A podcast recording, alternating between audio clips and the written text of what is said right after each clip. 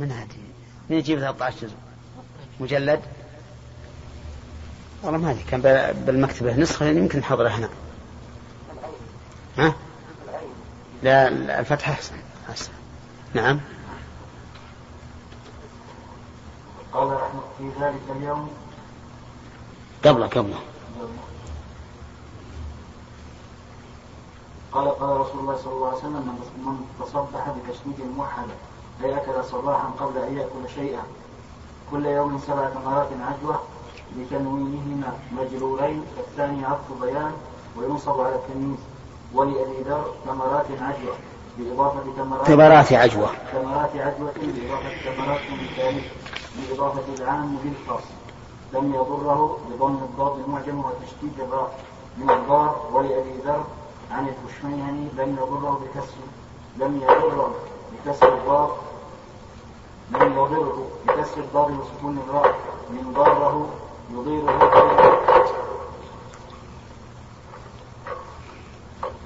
من ضاره يضيره ضيرا من ضاره ضاره. من ضاره يضيره يضيره. نعم. من ضاره يضيره ضيرا إذا أضره. في ذلك اليوم سم ولا سحر وليس هذا من قبلها إنما هو من بركة دعوة سبقت كما قال الخطابي. وقال النووي تخصيص عدوة المدينة وعدد السرد من الأمور التي عملها علمها الشارع. ولا نعلم نحن حكمها فيجب الإيمان بها. حك... حكمتها هي. ها؟ حكمها. ولا نعلم نحن حكمها فيجب الإيمان بها. وقال المظهري يحتمل أن يكون في ذلك النوع هذه الخاصية. وفي وفي سنن أبي داود من حديث جابر وأبي سعيد الخدري مرفوعا العجوة من الجنة وهي شفاء من السم. وفي حديث عائشة عند مسلم أن رسول الله صلى الله عليه وسلم قال في عجوة العالية, شفاء وإنها ترياق أول البكرة وإنها ترياق أول البكرة. أول. أول البكرة. ورواه أحمد ولفظه. ها؟ والله يمكن البكرة أول يعني أول طلع الطل ويمكن أول البكرة يعني الصباح. وهذا أظن أقرب. نعم. ورواه, أحمد ولفظه في عجوة العالية أول البكرة على ريق النفس شفاء من كل سحر أو سقم. وحديث الباب أخرجه المؤلف أيضا في الطب ومسلم في الأطعمة وأبو داود في الطب والنسائي في البنية طيب. ها؟ سم. وهذا يقول سقم يعني مرض.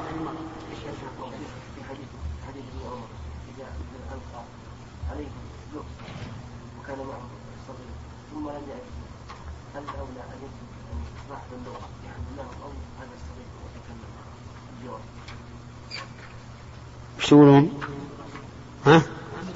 يقول لو ألقى لغزا على جماعة وفيهم صغير يعرفه نعم فهل الأولى أن يسكت توقيرا للكبار أو أن يقول ذلك نعم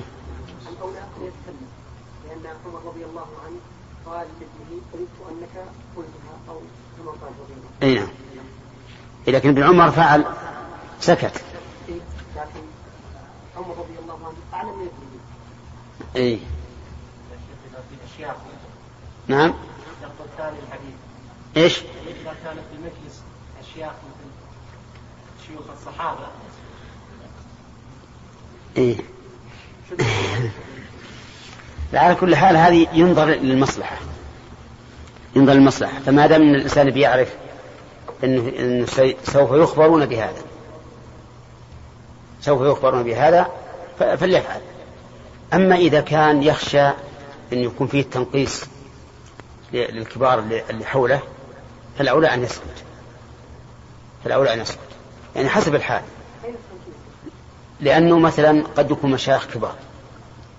يسأل واحد عن مسألة ما يعرفونها هم إما في النحو أو في البلاغة أو في رجال الحديث أو ما أشبه ذلك ويكون هذا عنده عنده علم. ويكون عدم علمهم بذلك فيه شيء من من اللمز أو العيب عليهم فيؤثر هذا الشيء لهم ويتركه ما دام ما دام, ما دام أنه سوف يبلغ به فيما بعد فهذا أرى أنه طيب. أرى أنه طيب. وعمر رضي الله عنه إنما تمنى ذلك لأن, لأن ليكون لابنه فخر في هذا الشيء. وابنه رضي الله عنه لاحظ أنه لا يحب أن يفخر على قوم هم أسن منه. وإلا فمن المعلوم أن عمر لما جمع الأنصار حين قالوا له كيف تحذر ابن عباس وتدعو أبناءنا أحضرهم يوم من الأيام مع ابن عباس وسألهم عن قوله تعالى إذا جاء نصر الله والفتح ورأيت الناس يدخلون في دين الله أفواجا فسبح بحمد ربك واستغفره إنه كان توابا. قال له ما ما ماذا تقولون في هذه السورة؟ قالوا نقول إن الله أمر نبيه أنه إذا جاء نصر الله والفتح ورأى الناس يدخلون في دين الله أفواجا أن يسبح بحمد ربه ويستغفره فقال ما تقول ابن عباس؟ فقال أقول إن هذا نعي رسول الله صلى الله عليه وسلم. فقال لا أرى فيها إلا ما رأيت. ولكن هذا كما كما رأيتم فيه أن السائل عين ابن عباس.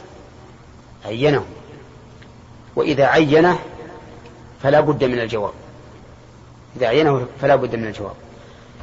أما إذا كان الذين أكبر منه إذا أجاب وهو دونهم يؤدي ذلك إلى حرصهم ويحثهم على الحرص وأن يوبخوا أنفسهم وأن يقولوا كيف هذا ال... الذي دون منا يعرف ونحن لا نعرف؟ فهنا يكون الأولى أن أن يتكلم. وهذه تقع فيما بين الطلاب مثلا لا فيما بين الطالب والشيوخ الكبار الذي يكون في هذا شيء من إحراجهم وتوبيخهم ولومهم. المهم أن لكل مقام مقال. نعم. قول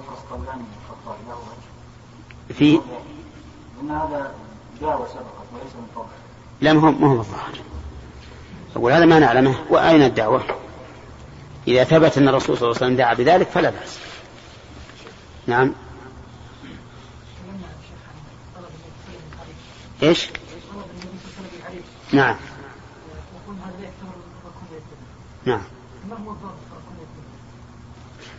الضابط في الركون الدنيا أن الإنسان تكون الدنيا أكبر همه ويأتي بأشياء ما لا حاجة.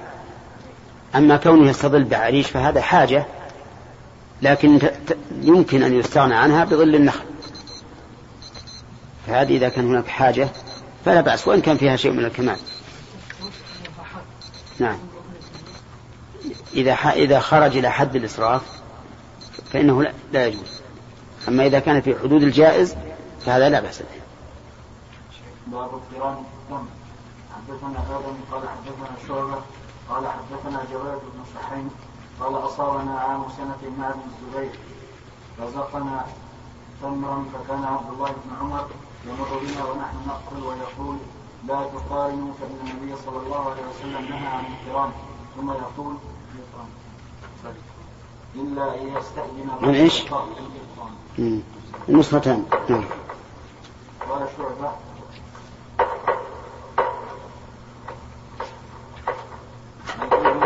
من قول قال من قول ابن عمر. نعم. القران في التمر ونحوه مما جرت العادة بأكله أفرادا. هذا منهي عنه. إذا كان معك غيرك لأن في هذا تضييقا على الآخرين. أما إذا كنت وحدك فلا بأس. وقولنا مما جرت العادة بأكله أفرادا خرج به ما جرت العادة بأكله مقرونا فإنه لا بأس به. فمثل حب الرمان فمثل حب الرمان يؤكل مقرونا لا بأس به. العنب ها؟ يختلف أحد وأحد. و إيه نعم. وفي أيضا التمر جاءت العادة أن يؤكل أفرادا.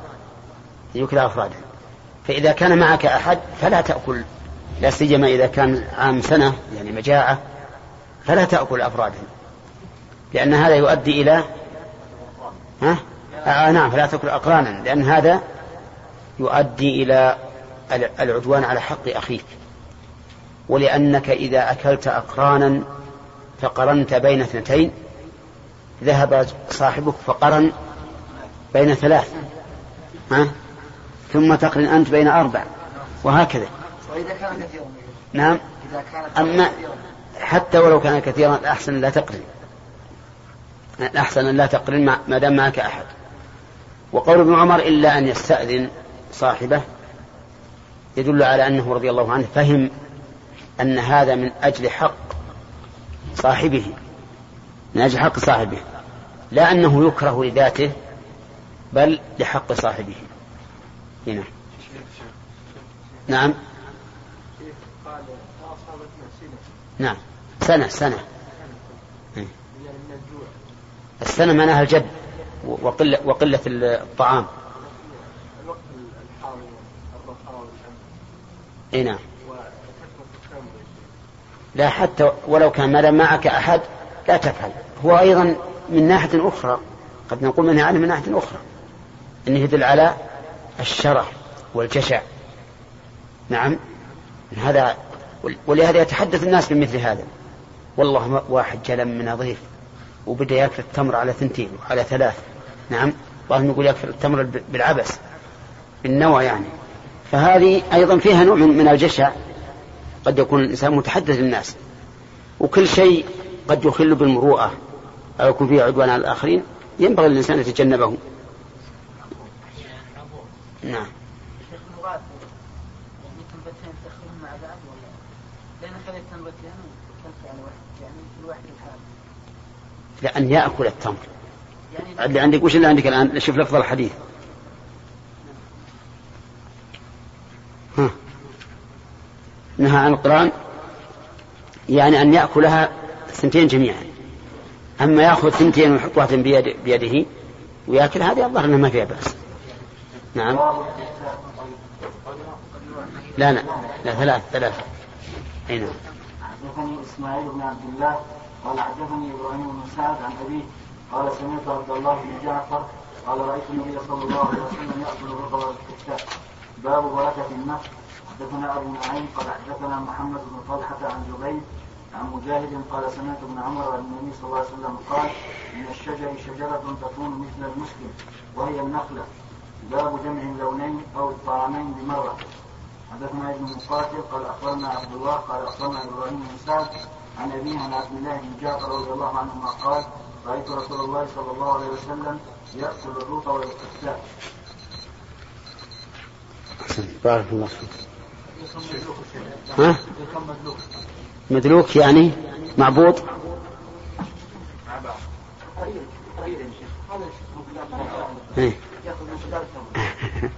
الظاهر انه مثل ما قال يا سامي. يعني ياخذ مقدار التمره أو قريبا من ذلك؟ إيه نعم. كيف؟ نعم. اي نعم. اي لكن بارك الله فيك. فرق. إذا أكل ثنتين مضاغهن بمرة واحدة.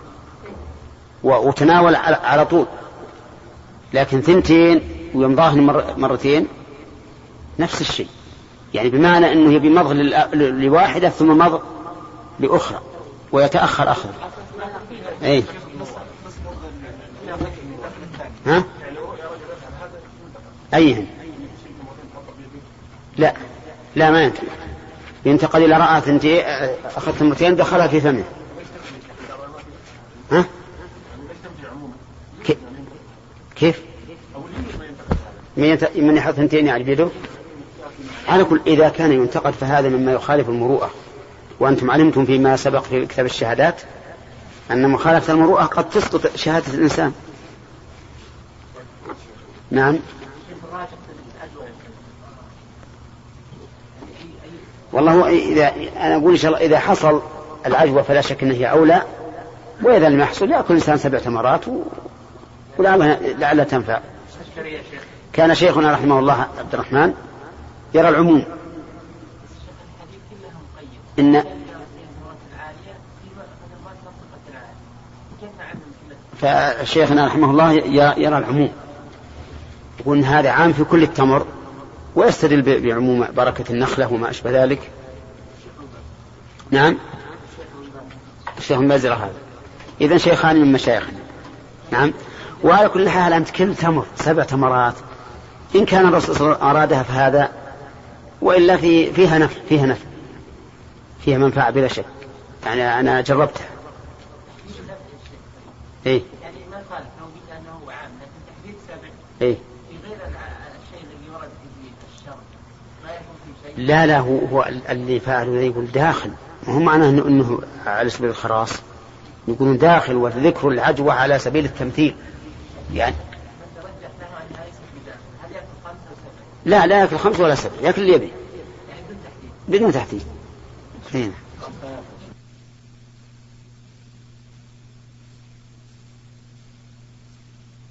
آه. بسم الله الرحمن الرحيم الحمد لله رب العالمين وصلى الله وسلم على نبينا محمد وعلى آله وصحبه أجمعين قال البخاري رحمه الله تعالى باب من أدخل الضيفان عشرة عشرة والجلوس على الطعام عشرة عشرة. حدثنا الصوت بن محمد قال حدثنا حماد بن زيد عن الجعد أبي عثمان عن أنس وعن هشام عن محمد عن أنس وعن سنان وعن سنان أبي ربيعة عن أنس أن أم سليم أمة عمدت إلى مد من شعير جشته وجعلت منه قطيفه وعصرت عقبه عندها ثم بعثني ثم بعثتني إلى النبي صلى الله عليه وسلم فأتيته وهو في أصحابه فدعوته قال ومن معي؟ فجئت فقلت إنه يقول ومن معي؟ فخرج إليه أبو طلحة قال يا رسول الله إنما هو شيء صنعته أم سليم فدخل فجيء به وقال أدخل علي عشرة فدخلوا فأكلوا حتى شربوا ثم قال أدخل علي عشرة فدخلوا فأكلوا حتى شربوا ثم قال أدخل علي عشرة حتى عد أربعين. ثم أكل النبي صلى الله عليه وسلم. ثم قام فجعلت أنظر هل نقص منها شيء. الله. و... وإنما أدخلهم النبي صلى الله عليه وسلم عشرة عشرة لئلا يتزاحموا ويكثر على الطعام. ويستفاد منه التدبير في الطعام والتوجه إليه ويؤخذ منه أيضا جواز أكل ما فضله الغير وبقي بعده لأن العشرة الذين الذين بعد الأول بعد العشر الأول كلهم كان بعضهم يأكل بعد بعض. نعم. باب ما يكره من الكل والبحور نعم.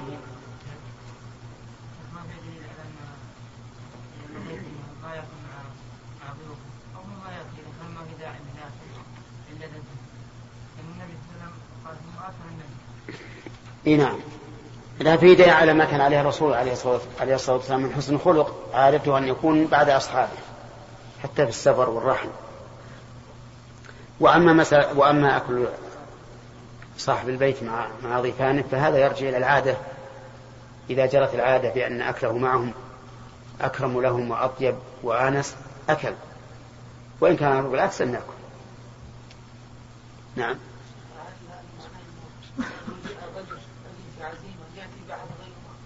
لا بأس. لا بأس أن يأتي بأحد لا سيما إذا علم أنهم بحاجة. وإلا فقد يخجلون إذا قال امشوا معي لفلان ربما يحرجهم لا يحبون أن يذهبوا بلا دعوة ولا يحبون أن, أن يعصوا. لكن إذا رأى أنهم يحتاجون فهذا طيب. ولكن ينبغي أيضا أنه إذا أنه لا يدخل حتى يستأذن لهم. فيقول أدخل ومن معي. هنا نعم. باب ما يكره من الثوم والبق- والبقول فيه عن ابن عمر عن النبي صلى الله عليه وسلم. حدثنا مسدد قال حدثنا عبد الوارث عن عبد العزيز قال قيل لأنس ما سمعت النبي صلى الله عليه وسلم يقول الثوم فقال من أكل فلا يقربن مسجدنا حدثنا علي بن عبد الله قال حدثنا عبد الله بن سعيد قال أخبرنا يونس عن ابن شهاب قال حدثني عطاء أن جابر بن عبد الله رضي الله عنهما زعم عن النبي صلى الله عليه وسلم قال من أكل ثوما أو بصلا فليعتزلنا أو ليعتزل مسجدنا. في هذا دليل على جواز أكل الثوم والبصل لأن النبي صلى الله عليه وسلم لم ينهى عنهما. بل قد قال ليس بي تحريم ما أحل الله. لما نهى أن يقرب الإنسان الذي أكل الثوم والبصل المصلى قال الصحابة حرمت حرمت فقال ليس بي تحريم ما أحل الله. وفيه دليل على تقديم المصلحة العامة على الخاصة. لأن هذا الذي منع من حضور المسجد فاتته مصلحة لا شك وهي حضور المسجد. لكن هذه المصلحة التي فاتت من أجل مصلحة العموم وهم المصلون لأنهم يتأذون بالرائحة. فإن قال قائل وإذا كان كلهم قد أكلوا بصلا أو ثوما نقول نعم وإن كان كلهم قد أكل البصل والثوم لأنهم إذا لم يتأذوا هم تأذت الملائكة فلا يقربون المسجد. ولكن هل يصلون جماعة في البيت؟ الجواب نعم يصلون جماعة في البيت. فإن قال قائل لماذا لا تحرمون البصل والثوم؟ لأن أكلهما ذريعة إلى ترك الصلاة مع الجماعة. قلنا لا نحرم ذلك. لأن هذا الذي أكل إنما معناه إنما منعناه لا عقوبة له. ولكن دفعا لأذاه. دفعا لأذاه. ولهذا لو قدر أن شخصا من الناس قال سآكل البصل والثوم لئلا أذهب إلى المسجد قلنا له في هذا الحال يكون الأكل حراما عليك. أليس الرجل يذهب يسافر في رمضان؟ سفرا عاديا. وإذا سافر أفطر. هل نقول لا يجوز لك السفر لأنه وسيلة للفطر؟ الجواب لا. لكن لو سافر من أجل أن يفطر صار السفر حراما والفطر حراما ووجب عليه أن يصوم ولو في السفر لأنه تحيل لإسقاط ما أوجب الله عليه. نعم.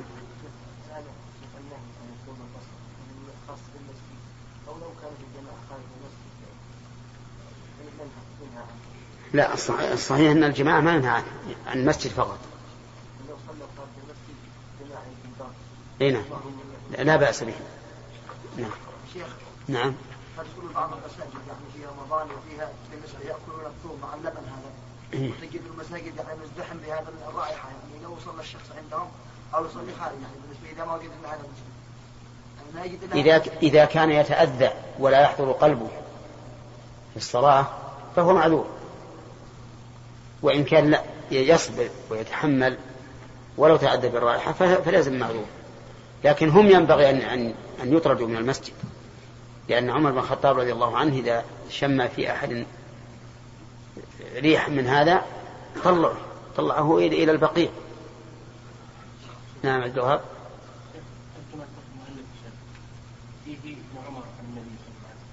إيه يعني ما في حديث عن ابن عمر معروف. الله إنه على شرط نعم. على شرط اي على شرط لكن ذكروه في مكان آخر. نعم.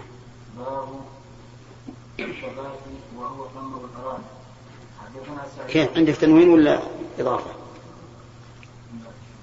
ها؟ إضافة. باب الكباث وهو ثمر الأراك ورق؟ اي لكن هم عندهم ورق. نشوف الفتح. ها؟ نسخة؟ بينهم فرق. الثمر ها؟ يقول كذا في رواية أبي ذر والصواب ثمر ثمر ثمر نعم حدثنا سعيد بن عفير قال حدثنا ابن عن يونس عن ابن شهاب قال أخبرني أبو سلمة قال أخبرني جابر بن عبد الله قال كنا مع رسول الله صلى الله عليه وسلم بمر الظهران نجم الثبات فقال عليكم بالأسود منه فإنه أبيض فقال أكنت ترعى الغنم؟ قال نعم وهل من نبي إلا رعاها؟ الأراك معروف؟ ما هو؟ السواك. شجر معروف يتخذ من السواك. وله ثمر طيب يؤكل. وفي الحديث هذا دليل على أن النبي عليه الصلاة والسلام كان يرعى الغنم. وهو كذلك. وقال ما من نبي إلا رعى الغنم. هل من نبي إلا رعى الغنم؟ قال العلماء والحكمة في ذلك أن رعي الغنم يكون علي تكون عليه السكينة والهدوء والرعاية للبهائم تكون مقدمة لرعاية الإنسان. الإنسان إذا رعاها وذهب بها إلى ما فيه الخير والمرتع النافع كذلك رعاية البشر. نعم. اي ايطر صح. اي نعم. في نسخة ثانية بعد؟ اي لكن ما في نسخة ثانية كله ايطر ها؟ وش يقول؟ قوله ايطر مغلوب واطيب نعم. مثل أكثر واجلب ومعناهما واحد نعم. نعم. إذا كان الكفار البصر رائحة تؤذي المصلين ولذلك منع الرسول صلى الله عليه وسلم من أكل ثوما أو بصرا من يحدث المسجد فلو طبخ الثوم والبصر لا بأس به. نعم الرسول قال هذا. نعم.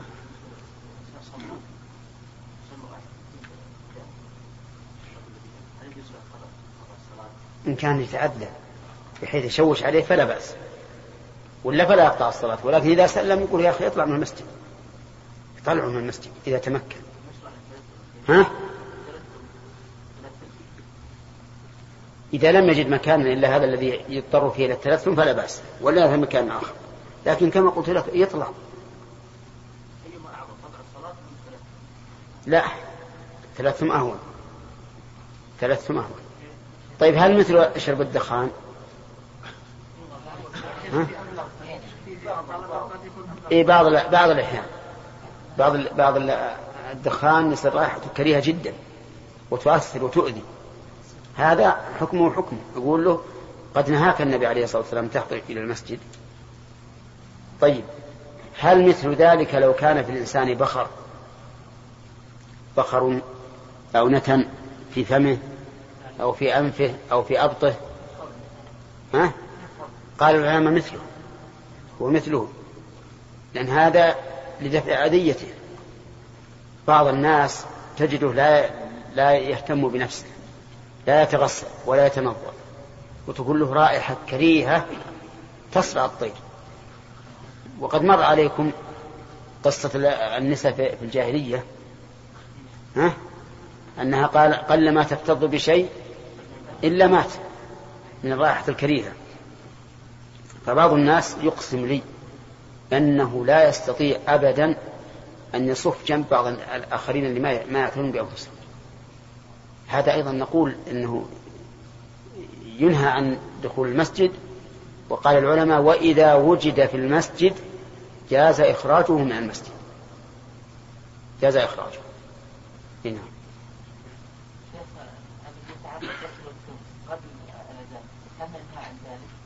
ما دامت الرائحة موجودة.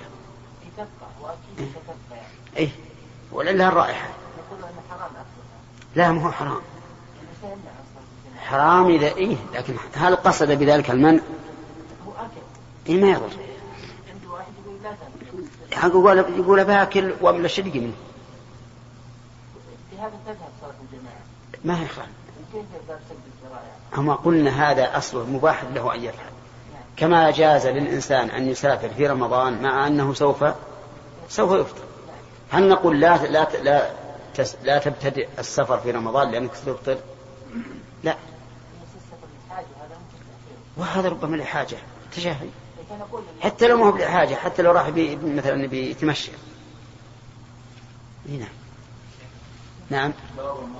ثلاثة؟ نعم. باب المضمضة في هذا الطعام حدثنا علي بن عبد الله قال حدثنا سفيان قال سمعت يحيى بن سعيد لكن أنا سمعت أنه يوجد الآن أشياء عص- عصائر عصائر أنها إذا استعملها الإنسان يروح الرائحة. ها؟ بخاخ إيه. لا لا لا. الهيل.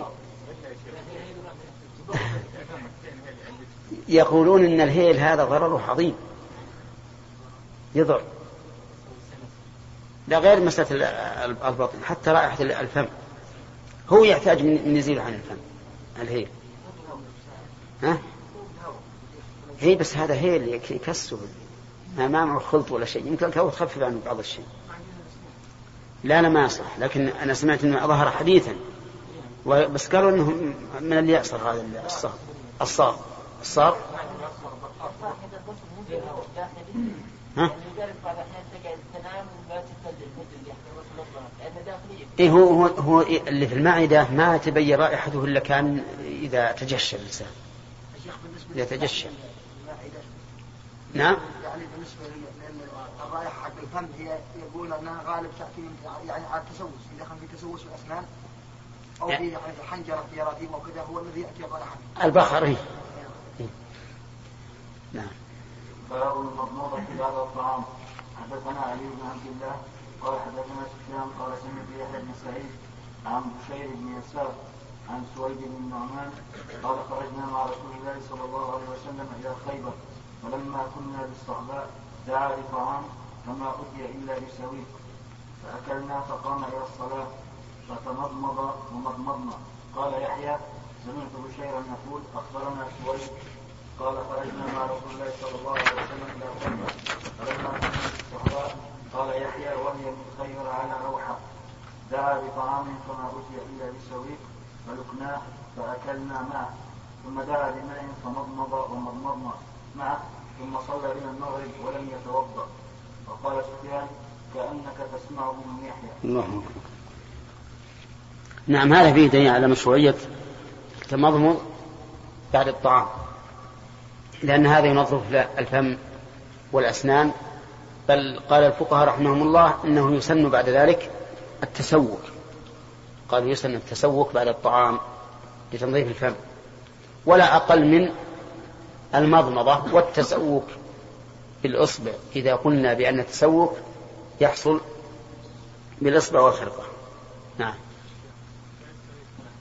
إيش؟ نعم. فيه إيش؟ نعم. يكون هذه الأشياء. أي. نعم. شلون؟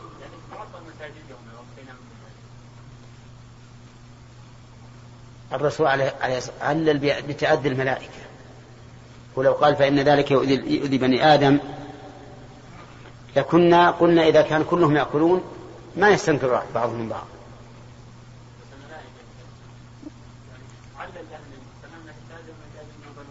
إيه أحسنت. إيه. يدور لهم ملائكة مثلهم يعني ما ندري. الملائكة تتأذى مما تأذى بني آدم. لا هم ربما يكون شيء ما يظهر فيه الرائحة. يمكن يخلطون طعامهم بشيء من البصل ما تظهر فيه الرائحة. يعني مثلا يحط يحط بال هذه وش اسمه؟ الزلطة لكن ما تظهر فيها الرائحة الظاهر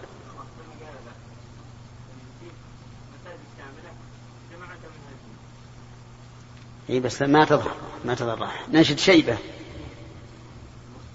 لو اكل البصل والثوم ابد ما يروح ريحته الا يعني مصر تخش المسجد كأنه بصل ابد إلا من رحمة. إيه. إيه. والله مشكلة. السلطة ما يروح يا شيخ يعني لو في السلطة. إيه. أبد يعني كأنك لسه واكل لا قصدي السلطة ما هي بش- يعني حبة من من عشر حبات أخرى. لا بس الثوم تضمحل والثوم أشد الثوم أشد. نعم صح. نعم على ان المضمضه تنوب عن الوضوء نعم. المضمضة لتنظيف الفم بعد الطعام. نعم.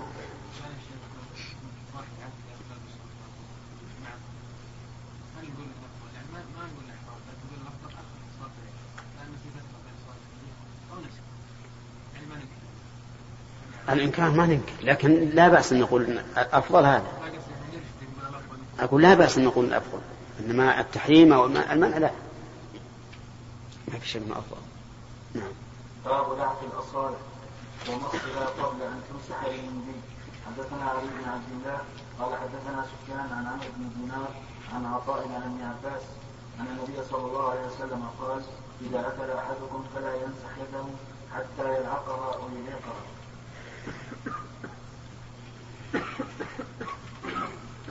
نعم.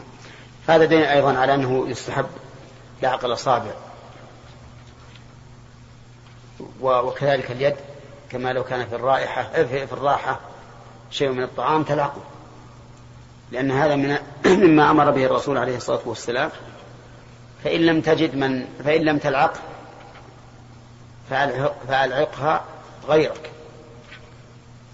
وهذا لا يتأتى اللهم إلا في في رجل مع أهله مع زوجته مثلا أو بالعكس أو مع الصبي الصغير. أما الكبار فالغالب أنهم يستنكفون عن هذا ولا يلعقون أصابع غيرهم. على كل حال الرسول يقول فل يعني بلغ الأمر إلى أنه إذا لم يلعقها فليلعقها غيره قبل أن يمسحها بالمنديل أو يغسلها بالماء. نعم إيه سنة. لاقة أو العاقة سنة ما في. بل الرسول نهى عن ذلك لا لا يمسح حتى يلعق لأنه ما تعود. لو تعود لكان ما يمسح. نعم. إيش؟ يرعى الغنم يذهب إلى رعي الغنم يرى أنه يعني من فعل ذلك لا ما يمسح. لأن الأنبياء هذه من الأشياء التي يسرها الله لهم. والرسول ما أمر برعي الغنم ولا رعى الغنم أيضا بعد النبوة. نعم.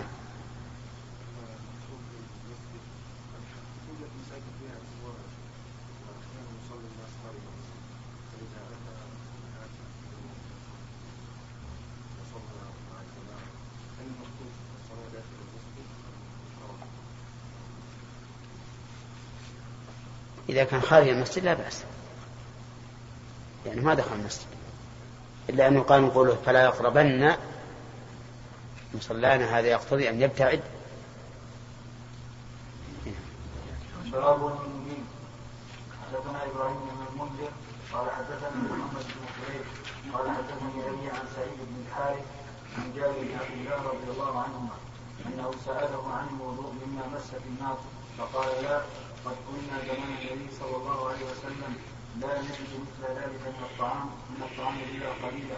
فاذا نحن وجدناه لم يكن لنا مناديل إلا اكفنا وسواعدنا وأقدامنا ثم نصلي ولا نتوضأ. من واضح. باب ما يقول إذا فرغ من طعامه حدثنا أبو نعيم قال حدثنا سفيان عن عن خالد بن معدان عن أبي أمامة أن النبي صلى الله عليه وسلم كان إذا رفع مائدته قال الحمد لله كثيرا طيبا مباركا فيه غير مكفي ولا مودع ولا مستغنى عنه ربنا.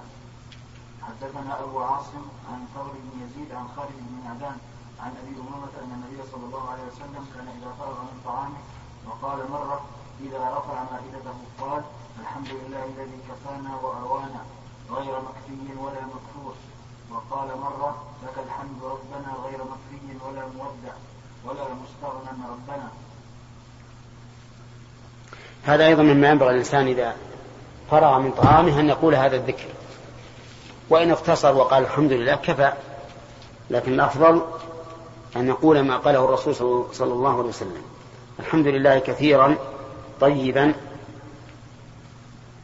مباركا فيه. غير مكفي ولا مودع ولا مستغن عنه ربنا. يعني أننا لا لا نكتفي بأحد سواك. ولا نودع نعمك. ولا نستغني عن فضلك. فلا نستغني بغيرك عنك ولا نستغني عن فضلك ولا نودع نعمك.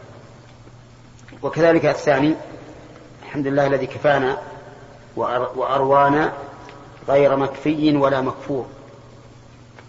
وقوله أيضا في, اللفظ الثالث الحمد لله ربنا غير مكفي ولا مودع ولا مستغنى عنه ربنا. فإذا كان الإنسان يحفظ هذا الذكر فليقول وإن لم يحفظه فيكفي أن يقول الحمد لله. لقول النبي صلى الله عليه وسلم إن الله لا يضع عن العبد يأكل أكله فيحمده عليها ويشرب الشربة فيحمده عليها. نعم. اي اختلاف اللفظ؟ والله أنا ما أدري لأن الحقيقة أقول أقول هذا الحديث مخرجه واحد. فلعل هذا الاختلاف من من اختلاف الرواة. أقول مخرج واحد كله عن أبي أمامة وبعدين خالد بن معدان وثور بن يزيد. ما فيه الاختلاف إلا سفيان. وعاصم. أبو عاصم وسفيان. والأول فيه أيضا نزول. اللفظ الأول فيه نزول. ولا لا؟ ها؟ الأول نازل. شوف شو يقول لك الشرح؟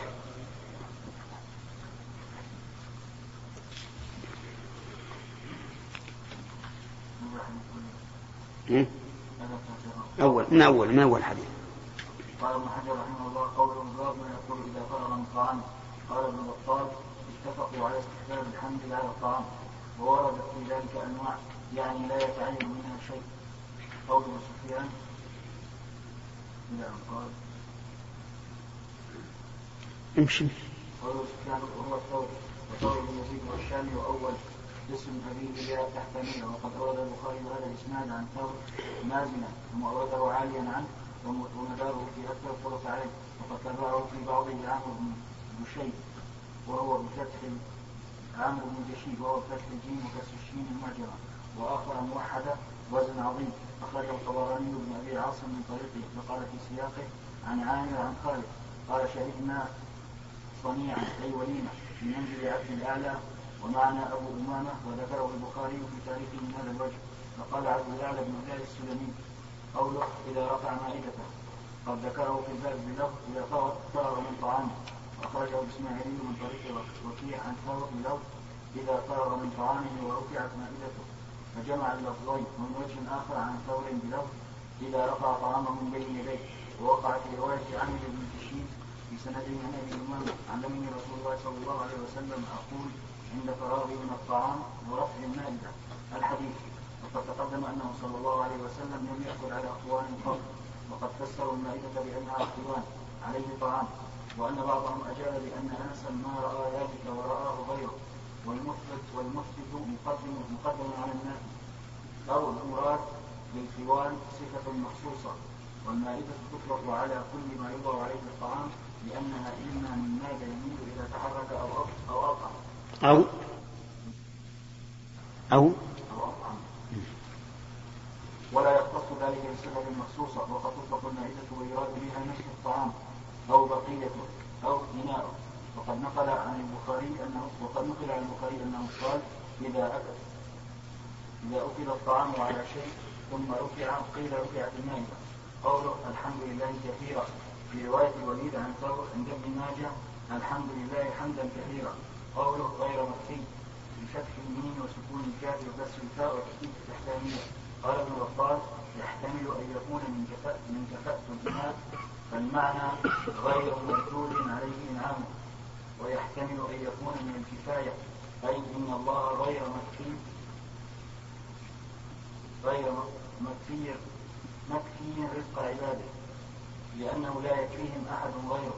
وقال ابن الدين أي غير محتاج إلى أحد لكنه هو الذي يطعم عباده ويكفيهم وهذا قول الخطابي وقال القزاز معناه أنا غير مكتف بنفسي عن كفايته.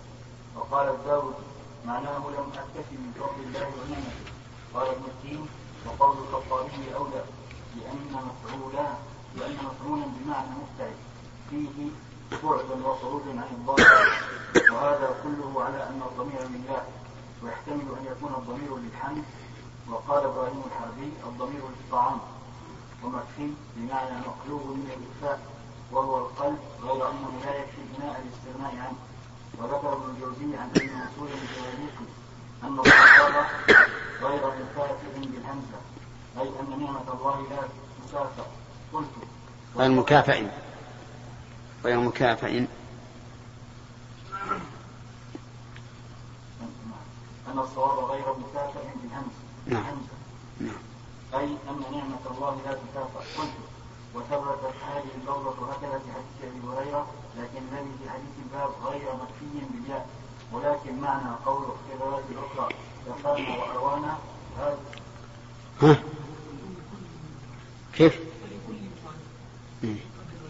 اي نعم.